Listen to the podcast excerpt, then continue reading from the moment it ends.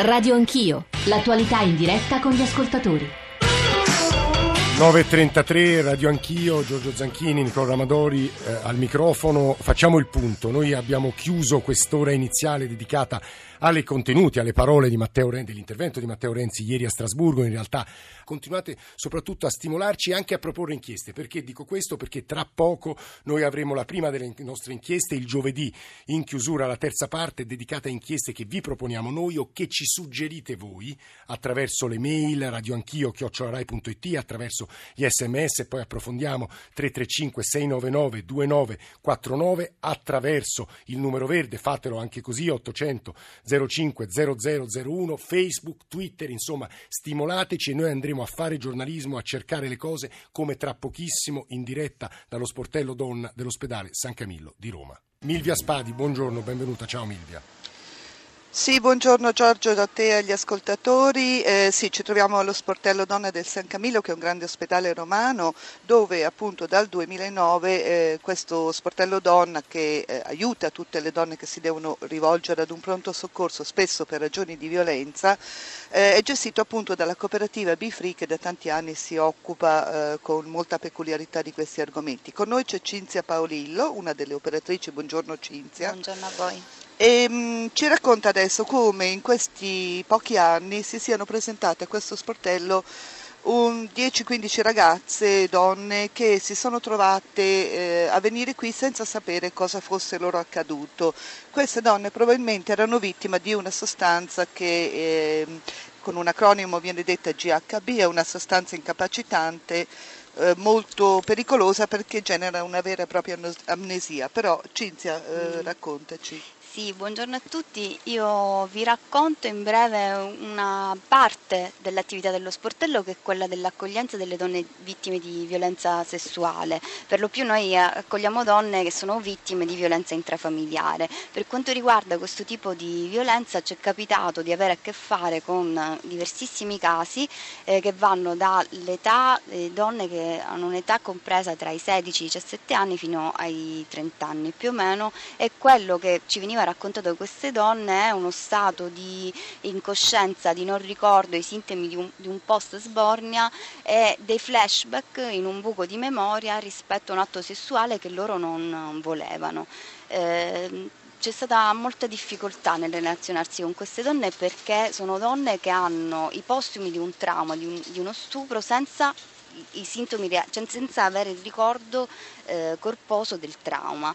Eh, la GBH è una droga, mh, mm, eh, la cosiddetta droga dello stupro, una sorta di droga meschina perché in odore, in sapore, in colore, in più eh, si espelle col sudore e con l'urina ed è possibile rintracciarla entro le 24 ore, meglio ancora entro le 6 ore. Sì, ehm, eh, adesso sentiremo anche che cosa, eh, che cosa ci ha detto il tenente colonnello Rodolfo Gregori, comandante della sezione chimica del RIS, che ci spiega appunto anche qual è la loro analisi di questa sostanza che eh, esiste in realtà in circolazione soprattutto negli Stati Uniti da eh, parecchi anni, da una ventina d'anni, dagli anni 90 diciamo, eh, si chiama mm, gamma idrossibutirrato e in Italia è utilizzato anche col nome di Alcover, all'inizio era stata approvata questa sostanza per la terapia, nell'uso per la terapia dell'alcol perché ha effetti molto simili all'alcol, però appunto mh, mm, viene detta, è stata definita negli Stati Uniti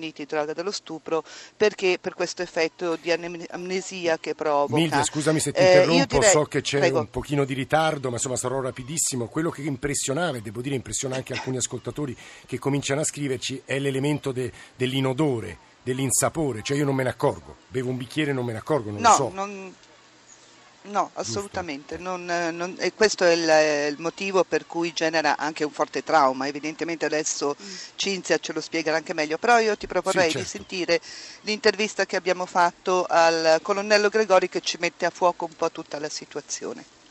Qual è la vostra osservazione in base alle indagini recenti che avete fatto? Principalmente eh, i casi che abbiamo riscontrato fanno riferimento a bottiglie contenenti questo liquido che ha il colore dell'acqua acquistate su internet. I sequestri fanno riferimento ad un uso di GHB prettamente per scopi sessuali, ovvero sembrerebbe che questa sostanza migliora le prestazioni sessuali o comunque aumenta la libido. Però avete avuto anche casi in cui questa sostanza o sostanze analoghe sono state usate a scopo di aggressione se non addirittura di stupro. Sì, abbiamo avuto due casi molto particolari, ovvero una tentata violenza sessuale ed una rapina con l'utilizzo di una sostanza incapacitante che nel caso specifico non si trattava di GHB ma bensì di una molecola molto simile che eh, diciamo dal punto di vista tossicologico eh, aveva gli stessi effetti. Abbiamo riscontrato facendo analisi di secondo livello sul eh, sangue e sulle urine, abbiamo trovato appunto l'N-metil pirrolidone. Da dalle indagini poi abbiamo potuto verificare che questo N-metilpirolidone viene venduto su internet al posto del GHB, quindi chi aveva l'N-metilpirolidone e lo aveva somministrato credeva di avere GHB. Il GHB è una sostanza pericolosa anche perché è difficilmente rilevabile? Sì, perché è una sostanza molto particolare in quanto è una sostanza endogena, quindi a basse concentrazioni presente nell'organismo e per poterla determinare non è sufficiente una semplice analisi ma bisogna fare delle analisi molto più approfondite, bisogna poi trovarne una quantità al di sopra di una soglia limite che normalmente è presente nella media della popolazione. E negli screening che vengono fatti nei pronto soccorsi non viene ricercata proprio, quindi bisogna fare delle analisi mirate perché il GHB come effetto principale dà proprio quello di una perdita della memoria momentanea. E questo è un primo segnale del possibile impiego, quindi la casistica che conosciamo è abbastanza ridotta dell'uso di GHB per le violenze sessuali, ma eh, non escludo che sia molto più alta perché è appunto difficile stabilire se è stato somministrato o meno, anche perché se il prelievo di sangue non viene fatto immediatamente dopo l'assunzione, se sono passate le 5-6 ore è ancora più difficile poi poterlo confermare analiticamente. Per uso voluttuario ne viene sequestrata non una grandissima quantità, ma abbiamo dei sequestri diciamo non trascurabili. Ecco, abbiamo sentito appunto come sia difficile capire se questa sostanza è stata somministrata. Cinzia, voi come avete fatto? Come vi siete resi conto che probabilmente c'era la somministrazione di questa sostanza, del GHB o di una sostanza analoga? Ascoltando le donne, che è una cosa che non succede mai, accogliendole, credendo loro, al loro racconto. Spesso le donne vengono giudicate, c'è un atteggiamento indagatorio, vengono, viene attribuito loro il ruolo di provocatrice, quella, viene indagata la loro morale eh, ed è quella che ha provocato l'atto di violenza. Noi semplicemente le ascoltiamo e le crediamo. Se una donna ci dice non mi sono resa conto, non mi ricordo, è successo qualcosa che non volevo, ehm, Cinzia, è una droga che annulla la capacità di resistenza. Sì. Silvia, non so se Cinzia mi sì. sente, volevo rivolgere solo una sì, domanda, sì, sente, perché ci stavamo chiedendo qui da studio, qui eh, fra di noi mentre parlavate, ma se una donna non è che abbia subito violenza, ma ha comunque avuto un rapporto sessuale che non era intenzionale, che non voleva avere, come, perché mai dovrebbe venire al pronto soccorso? Cioè, ah, immagino che arrivino da voi solo quelle che hanno la sensazione di essere state stuprate, ma magari invece c'è stato un eh. rapporto non intenzionale e non verranno mai.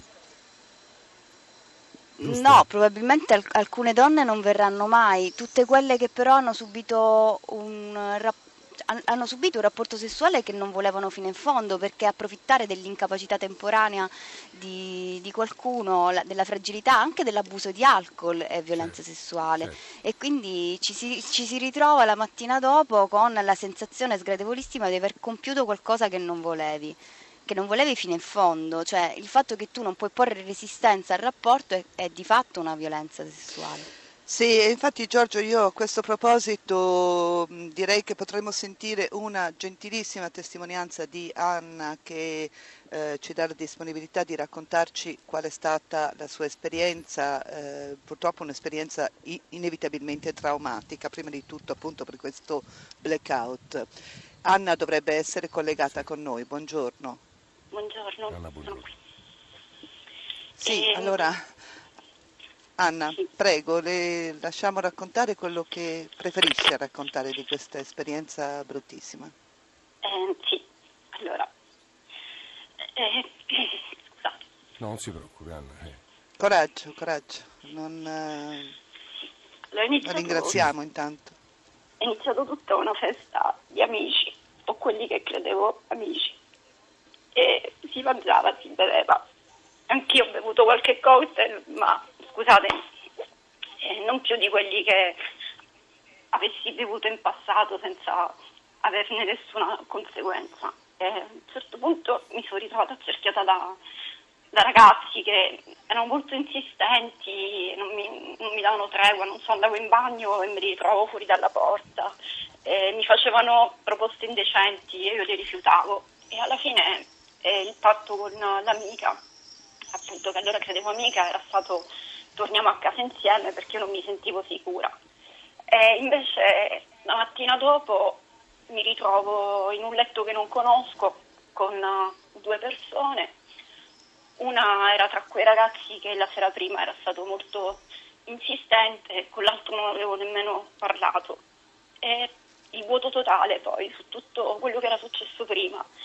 E mi sono iniziata a fare delle domande, ma come che sono finita qui? È possibile che abbia fatto qualcosa che non avrei mai fatto? E volevo pure chiederlo a loro, però chiederlo mi sembrava dimostrare la mia impotenza, la mia debolezza di quel momento. Quindi sono andata via il prima possibile, continuando a farmi mille domande. no? La prima reazione era di dire ci ho bevuto, è colpa mia, ma guarda che cosa ho fatto. E solo dopo una notte insonne ho deciso di andare al pronto soccorso. E era già troppo tardi, erano passate 24 ore, mi ero fatta per istinto una doccia approfondita e tutto quanto. E anche al pronto soccorso però sono rimasta lì 12 ore perché nessuno sapeva cosa fare, aspettavano che arrivasse un primario, e mi rimpallavano da una parte all'altra, alla fine mi erano arrivati a dire che se mi fossi fatta visitare sarebbe partita automaticamente una denuncia, cosa che poi non è, sapevo non essere vera. e l'intervento delle ragazze dello sportello donna ha confermato. E tutti dicevano che probabilmente ero stata drogata, e- ma nessuno ha fatto niente per accertarlo. Io alla fine dopo di quella notte avevo solo dei piccolissimi, cioè dei brevissimi flashback. Eh, In uno c'erano dei momenti di violenza di cui poi portavo pure qualche segno, qualche livido. Eh, in un altro c'ero io impotente in balia di queste due persone e in un terzo c'erano loro due che provavano a darmi della, da bere da una bottiglia d'acqua e io mh, ero un po' recalcitrante. Questi fino ad oggi sono gli unici ricordi che ho di, di quella notte. Ehm, Anna, poi- immagino, sì, no, immagino che sia stato estremamente importante proprio per quello che ci sta raccontando, di cui nuovamente la ringraziamo perché è ovviamente difficile, anche se importante, far conoscere in questo modo queste vicende. Immagino sia stato importantissimo incontrare allo sportello donna delle donne che, come ci diceva Cinzia, prima di tutto le hanno creduto, no? Sì, sono state le prime perché io eh, avevo, cioè, per tanto tempo avuto un senso di colpevolezza e loro sono state le prime a dirmi che se io non volevo quella cosa non era colpa mia. Io direi che grazie Anna, pace grazie Anna, mille davvero. tanto per aver fatto Sì, capire sì. poi cosa può succedere davvero. No, l'unica cosa che volevo aggiungere è che c'è poca informazione. Io ho passato una giornata intera a cercare di capire come era possibile accertare la presenza eventuale del GHB. Eh, sono stata prima a un laboratorio di analisi perché mi hanno detto che bisognava andare lì, da lì mi hanno rimpallato allo Spallanzani. È stato solo dopo tante telefonate che ho scoperto che almeno a Roma bisognava andare al reparto di medicina legale del, del Policlinico, dove tra l'altro stanno effettuando degli studi sul GHB. Ho fatto un prelevo di urina eh, che mi è costato anche centinaia di, di euro, però come mi avevano un po' detto ormai era troppo tardi perché erano passate più di 48 ore. Anna ha ragione da vendere quando dice Sì. bisogna fare informazioni, Milvia non a caso, eh, quello che stiamo cercando di fare Eh, stamattina sì, e tu hai un eh. altro ospite peraltro che può aiutarci. Sì, sì, abbiamo un altro ospite, ma eh, io volevo un momento puntualizzare una cosa. Sì, certo. Intanto quello che dice Anna, cioè appunto occorre informazione per chi ha bisogno di servizi, quindi occorre far conoscere, ma non solo conoscere questi servizi, ma anche averli attrezzati con personale specializzato come avviene qui appunto allo sportello del San Camillo e grazie alla cooperativa BFV. Però l'altro aspetto dell'informazione, siccome è apparso un articolo proprio in questi giorni su Mission, una rivista specializzata per operatori delle tossicodipendenze, che analizza come la stampa italiana, ma prima, Sì. quella americana prima di tutto, abbia creato un allarme eccessivo in un certo senso intorno a questa sostanza, non perché questa sostanza non sia pericolosa, lo è assolutamente e la sua pericolosità è data appunto dal fatto che crea questo blackout e questo, eh, questa dimensione di, di- di- di- di perdita di se stessi che è gravissima. Però dobbiamo stare attenti adesso che abbiamo sentito una testimonianza così emozionante a non eh, crearlo noi un allarme Certo. sociale, altrimenti faremo male il nostro mestiere, ma a puntualizzare che non è solo il GHB oppure come abbiamo sentito eh, dal colonnello Gregori, eh, ma che se- e ora ci spiegherà il dottor Michele Pellegrino che abbiamo in collegamento e che- al quale do il buongiorno, eh, sono tante le sostanze che possono essere utilizzate per fare del male, per, eh, eh, non a caso si chiamano sostanze incapacitanti, in realtà quello che dobbiamo tenere d'occhio, il vero allarme direi, è quello che alla fine purtroppo è antico ed è sempre lo stesso, è quello della violenza sul corpo delle donne, che poi lo si faccia con uno strumento o con l'altro, non cambia molto. Anche se Emilia, devo Eh, dire, questo, questo farmaco, questa droga, farmaco, questa droga è particolarmente subdola, e vorrei dire è particolarmente vigliacca, Emilia, te lo dico, lo dico da uomo, diciamo Sì, così. eh. sì, sì, sì, certo, certo. Forse sentiamo cosa ci dice Certo. a questo proposito dottor Pellegrino. Che ciclicamente eh, presento, chiedo scusa, la presento, eh, il dottor Michele Pellegrino lavora con varie unità di strada e servizi per la riduzione del danno e conosce le, le sostanze anche dal punto di vista del consumo. Allora, ciclicamente, Prego, dottor Pellegrino. fa- eh, ciclicamente abbiamo oh, delle situazioni in cui delle persone vengono incapaci, re- rese all- portate all'impotenza mediante l'utilizzo di sostanze. Tante volte si tratta di farmaci, compreso il GHB, e abbiamo fino a qualche anno addietro, ci ricordiamo tutti gli anziani che venivano irretiti da strane figure che si mh, avvicinavano negli appartamenti mh, dichiarandosi e presentandosi come mh, assistenti sociali o altro, poi addormentando queste persone. E I cocktail farmacologici di farmaci normalmente usati per vari motivi, non ci mettiamo a discutere quali, e- e quali sono, vengono da sempre usati per irretire le persone, c'è poco da fare. Il GHB è uno di questi, il GHB è anche un farmaco che viene normalmente utilizzato, il GHB presenta dei rischi, si parla sempre di questi usi come dire, voluttuari o criminali, dimenticandosi che comunque sì, parliamo di sostanze che ah, sono anche rischiose da maneggiare, sono sostanze che hanno la loro utilità. Detto questo, eh, ci troviamo, stiamo discutendo adesso di uno degli aspetti dell'uso di questi farmaci, che è quello criminale. Questo deve essere chiaro, eh, quindi l'utilizzo eh, di una sostanza per stordire, per eh, rendere all'impotenza una persona è un uso criminale. L'uso criminale, chi lo commette sta commettendo uno stupro, cioè uno dei, dei reati più gravi che ci siano. eh, Assolutamente, diciamo, assolutamente. quindi parliamo di un uso criminale di farmaci.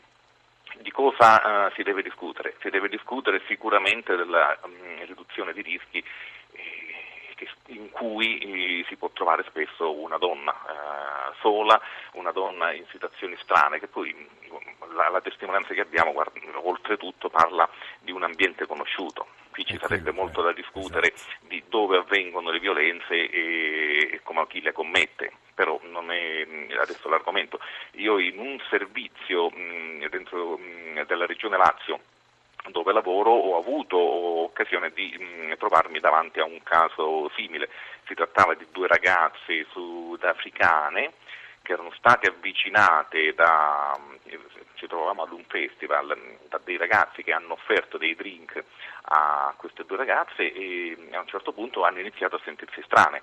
Lì, eh, fortunatamente, in quella situazione erano presenti sia conosce- dei conoscenti, il ragazzo di una di queste nella, nello specifico, sia altri, eh, altri, ragazzi italiani che si trovavano lì, hanno visto degli strani movimenti, hanno visto che c'erano um, delle cose strane, hanno preso queste ragazze e le hanno e portate. Quindi lei dice, dottore, sono intervenuti. La domanda, io forse su questo punto non ho, non ho, capito, io è colpa mia, dottor Pellegrino, le volevo chiedere, ma può essere che appunto uno dia questa sostanza, abusi di una donna che la mattina dopo si sveglia con queste sensazioni o questi ricordi molto confusi, ma magari è stata abusata e non se lo ricorda? Immagino sia possibile anche questo, dottore. Certo che è possibile.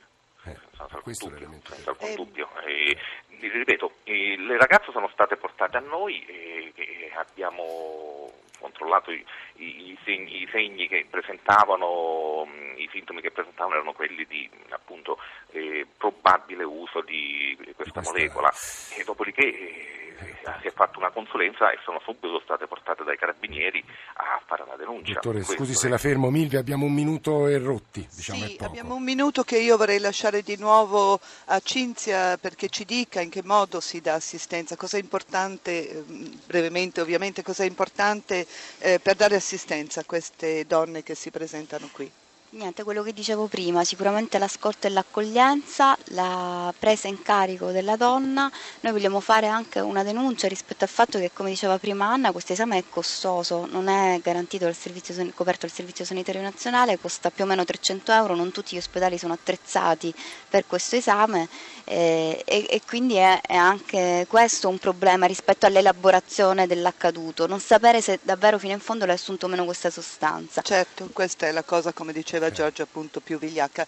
Giorgio, io eh, ringraziando Antonio D'Alessandro per la collaborazione tecnica ti restituisco la linea perché so che No, siamo Milvia, in chiusura. Milvia, grazie a voi e devo dire che ci colpiscono gli sms che stanno arrivando adesso e che ci chiedono di fare informazione, però anche di fornire precise statistiche, frequenze, incidenze pre- e aiutare le donne sulla prevenzione e sull'autodifesa. L'approccio emotivo, ci scrive l'ascoltatore, eh, firmatevi anche, eh, non senza cognome, insomma col nome, non è il migliore per questi argomenti. Che percentuale di stupri ci domandano è, legato a, è legata a GHB e poi altri messaggi, anzi inviti a fare inchieste. Il giovedì lo dicevamo, lo faremo anche su vostro suggerimento. Ad esempio, Stefano da Forlici scrive di fare un'inchiesta sulla costante disapplicazione da parte delle istituzioni della legge 211 del 2000 sullo stato, statuto del contribuente. Noi siamo arrivati alle conclusioni della mattinata di stamane. Adesso con Nicole vi ringraziamo e vi eh, salutiamo. Domani prolunga eh, prima di tutto, quindi avrete a questi microfoni ehm, eh, Paolo Salerno. Noi ritorniamo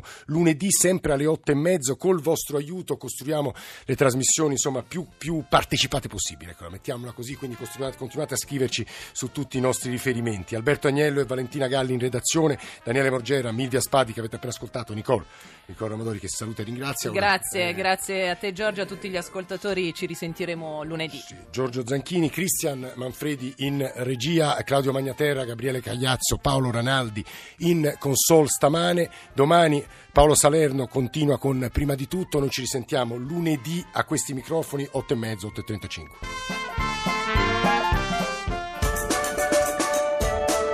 Radio Anch'io.